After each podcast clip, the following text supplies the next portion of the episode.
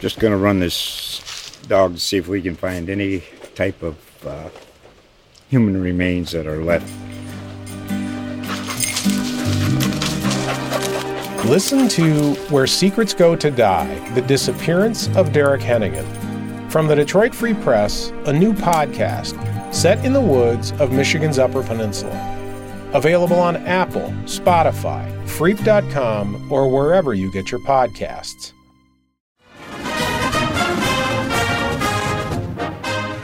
Right, folks, we'll open up uh, front row left. Bill Rabinowitz, Columbus Dispatch. I also need to ask you about the running back, the running back situation. You, you lose Miyan. Do you have any sense of how serious it is? How concerned are you about that position right now? Um, I, I, I don't think that these. Hopefully, these these are going to be you know some things that we can overcome here in a short period of time. Um, great to see our depth show up. You know, we'll have to see, but. Um, you know, it didn't look like, uh, based on what we saw here in the locker room, that it was going to be something that was going to be really long term. So we'll see how he feels overnight, and then uh, you know, hoping to get Trey back for next week. Over your. Oh, and then Cam, yeah. Oh, you know, where do we start with that? Um, you know, this is somebody who's overcome four ACL surgeries. Um, so, you know, that's nine months recovery times four. So, that's a long time to be in recovery, not being able to do something that you love. And when it happened the last time, um, you know, there's a lot of questions on whether he wanted to do it. He, he didn't. He never batted an eye. Said, "This is what I want to do." He put his faith in God and um, felt like this was his journey. And um, what happened today in the stadium was was magical, and that's um, what college football means to a lot of people. Not to everybody, but to a lot of people, and that's one of the reasons why um, college football special. It's one of the reasons why you coach is to see something like that happen, and uh, hopefully there's somebody out there that's going through tough times that can see that as a motivation to overcome. Because it's one thing to see that moment right there, but it's all the morning workouts he had with uh, Adam Stewart. It's all the um, you know mornings waking up on crutches. It's um, you know the disappointment because that's not what you picture when you graduate high school and you sign with Ohio State is is something like this. But um, there was something special that went on in the field there, and you could see it with our team. And um, I'm just really happy for him, but um, just really uh, selfishly proud to be part of a moment like that to see someone overcome such great obstacles in life. Um, I just can't say enough about it because you know there'll, there'll be great wins and there'll be great accomplishments here at Ohio State, but that what, what he's overcome is one of the great accomplishments, and it's not something that people will see. Um, but at least they were able to be a part of that right there, and you know those who were in the stadium were able to be a part of it because um, that's as special as I've been around. Uh, over to the right, Dylan Davis, Delaware Gazette. When Cam went into that game, was there a specific emphasis on trying to maybe get him a touchdown? Was were you thinking about that? Well, Cam, um, you know, tweaked it, tweaked it, him, you know, his uh, lower extremity um, again in, in, in preseason. And so he, he was kind of in a process of getting back on the field, and um, we weren't sure when that was going to be. And uh, we never knew when the time was going to be that he was going to actually go back in the game and play. Um, and, you know, it was the, the moment was right. Um, we still had the starters in the game after, you know, we, we muffed the punt and they scored, and we did, you know, we were going to take the starters out. It didn't happen that way. We decided to keep the starters in, so that had to happen. And then Marvin caught that pass, and we felt like, okay, now it's time to take Marvin out. Um, just probably too much risk at this point with Marvin. And that's when Hart said, "Well, I think it's it's Cam Babb's time." And so um, we called one play that was a swing to Xavier, and uh, you know if it didn't work out that way, it was going to come back to Cam. We got the ball into the red zone. There was, uh, I think, an injury on the play, and CJ came up to me and he said, "What do you think about you know about trying to get Cam a touchdown right here?" And I said, uh, "I said I think it's right." And uh, and and you know we called it, and, and it just it worked out that way. So um, again, pretty neat. Uh, over to the neck, uh, to the left, uh, Cam. Ryan, when you you lose Miyan, you've already had TreVeyon out for a little while. Allen came in and has played. When he's come in, he's played really well this year for you guys. You've been able to move Xavier back there. Is how confident are you in down that if TreVeyon can't play and Miyan can't play going forward, that he can take the load, and do you expect Xavier to still get more carries in, in the backfield as well? Yeah, I, I, think both those guys showed that they can they can do a good job. I, I think it's pretty remarkable that we have that many guys who are capable. Um, but whether it's a you know Trey, Miyan or or Chip, um, you know, we're, we're, hoping to get all these guys back here as soon as, as soon as we can. It's it's been frustrating, obviously, not having a um, a full strength room there. But I guess the, the positive spin on that is the depth is shown, and we've been able to uh, keep that going. Um, but but yeah, I, I think Dallan uh, had some really nice runs today. And the number one job of running backs take care of the football. It's the number one job. And the rest of it takes care of itself. And I thought he got into a rhythm. I thought he had a nice run early on. He had the first touchdown run and bounced that one. Did a nice job with the vision on that. Um, and, and overall ran hard. I, even a couple of those runs there in the fourth quarter, I thought he, he finished the runs. If it was a three yard run, he was finishing at six. Um, I think he's got good feet, good vision. He's a really good young player. Now over to the right, Austin Ward, rivals. Ryan, I know you've been hoping or looking forward to maybe a game that felt more normal. Did this do that for yeah. you? And when a team handles 40 point favorites should win that easily, theoretically. Uh, when they take that seriously, is that another mark of toughness in your mind? I think so. And like you said, I, I do it. That, that, felt more like a normal game, other than the short yardages again. That I was ready to bang my head against the wall. Um, but other than that, yeah, I felt like. Um, um, you know, it was more normal, and it was great to get a, a special teams big play on the on the block punt. You know, I think that was great, um, and I just thought we had a good rhythm in the game. We kept playing. Um, yeah, that, that, felt more normal. When you say you want to bang your head against the wall, what do you think is going on there? And is there just a, something in your mind? It looks like the play action down there can sometimes work. Are you just trying to prove a point when you keep doing it over and over? What's the yeah? Probably, probably being stubborn there. Yeah probably. But still, I still think we need to get better movement. We need to run harder. We need to get the first down. And we, I think we had one third down that we split for. Was it for? Was it, it might have been a touchdown. The mine that was good, but still uh, not good enough.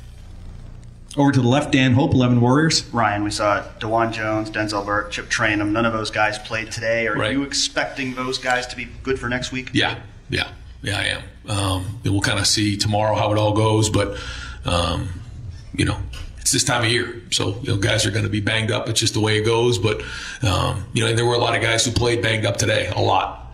Um, these guys just couldn't, didn't feel like they were ready to go play. And, and certainly we're not going to put them in the game if they don't feel like they can play. But we're looking, uh, hopefully, to, to get a, a, full week of work out of them and, and uh, see them play against Maryland. Uh, over to the right, Bill Landis, rivals. Ryan, what did you think of Xavier's long touchdown run? But both his effort was he zigzagging across yeah. the field, but then also the blocking he got downfield on that play. I, I, didn't see it other than on the on the jumbo. I saw um, Julian, I think Marvin hustling downfield and then making some great blocks. I, got, I can't wait to see it on film. Uh, I heard the sideline going crazy. The, initial thing that I saw was um, they stemmed the front, and it's a play that we had worked on pretty hard. Um, and, and, I thought we logged the end really well. Uh, we got around that quickly, and then I thought that the tackle did a really good job of getting up to the backer, and then the second puller. I mean, it was three for three right there and then Xavier slipped through, and then the rest was um, I was kind of in the back there, and I, I, thought at some point he was going to go down. He just kept squirting out. So uh, a lot of great effort on the play. Uh, great to see Xavier get a run like that. Um, you can see what a weapon he is. He's made some big plays for us this year. So um, happy for him, and, and uh, he's very unselfish. You know, when um, you know we, we felt like maybe he would have to play a little running back in this game. Um, he spent a lot of time talking about protection, some of the run game. And uh, because he's been such a good special teams player, he's got a lot of versatility, and you can see that in his game. Uh, over to the left, Stephen Means, Cleveland.com. Ryan, there's already a ton on CJ's plate as is, but when you're not really sure if you've got running backs healthy and you know your passing game has the week it does last week, uh, just how impressed are you with the week he had this week, and how much of an emphasis on it? And not necessarily be perfect, but kind of lift things up when you have situations like this. Yeah, he's the leader of our offense. There's no question about it. And um, when when when um, you know your leader is just into it and, and, and, pushing the guys and understands how important balance is in your offense.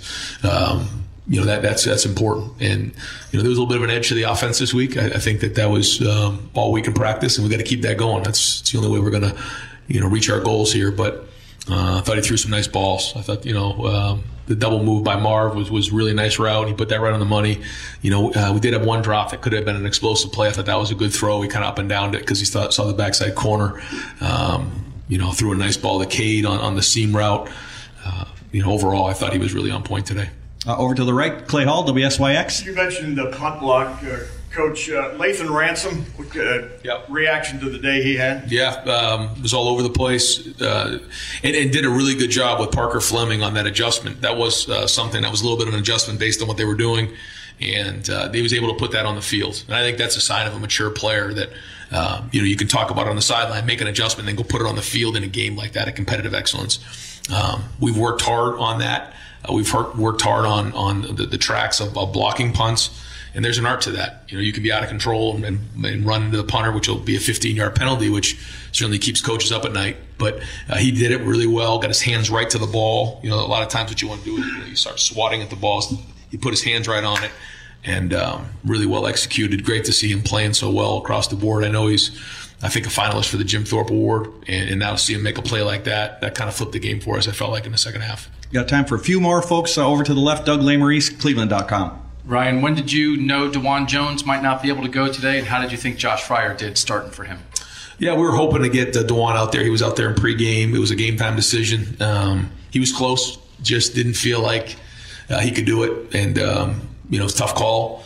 You know, these are tough decisions, and um, but we also, I think, part of the decision, we you know, we knew we had Josh and Josh had been playing well as the as the um, you know extra tight end, and then had a good week of practice. So um, you know we had confidence in Josh to put him in the game. I'll have to see the film. I don't think it was a perfect, but I, but I feel like he, he played well. I did, we didn't really you know when you don't notice a tackle, that's usually pretty pretty good, but uh, have to watch the film uh, and see. But um, but uh, a couple times um, he looked like he was doing a pretty good job of protection.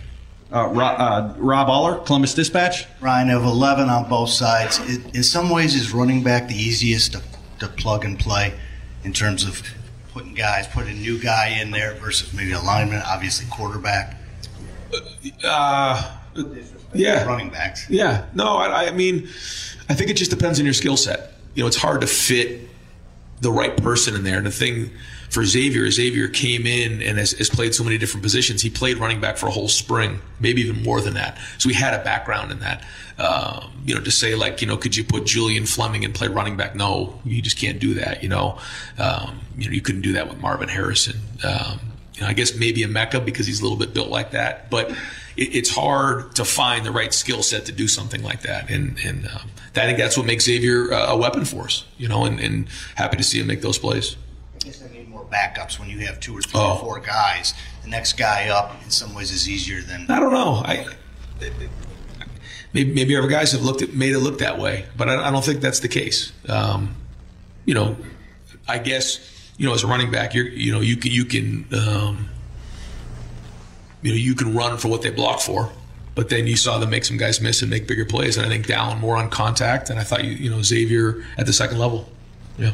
Uh, over here, Tim May on three, Lettermen Row. Yeah, uh, Ryan, I just want to get your reaction. Number one, it, it looked like it might have been a head bump situation. Is that accurate? I mean, you know, I don't, I don't know. I'll have to go see. Um, but you know, once we get sometimes late in those fourth quarters, we try to be careful. Yeah. yeah. And uh, obviously, Hancock played most of the day today. Yeah. I mean, what you see out of him, and uh, were you, in, I guess, impressed by that? And number three, Xavier Johnson. How much work does he get at running back during the week? Yeah, not much. We'll give him tracks um, every now and again.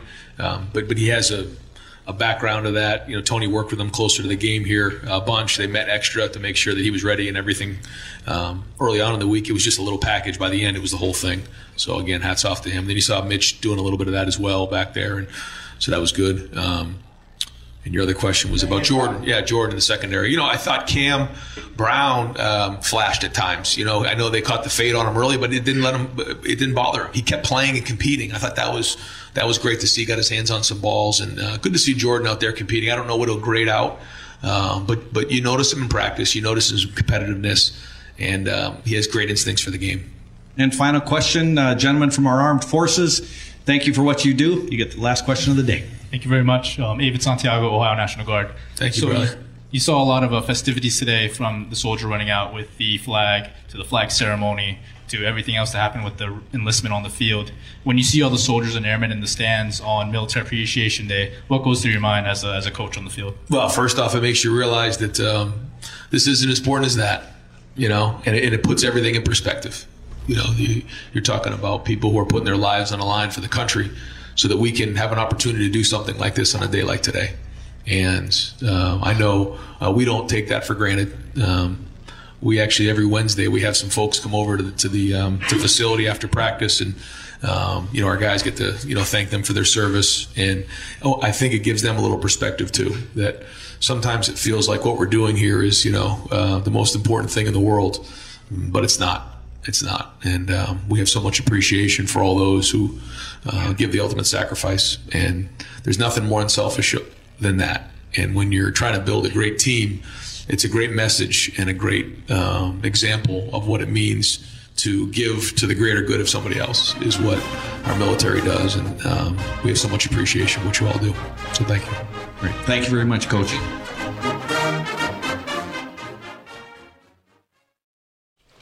Just going to run this dog to see if we can find any type of uh, human remains that are left Listen to Where Secrets Go to Die The Disappearance of Derek Hennigan.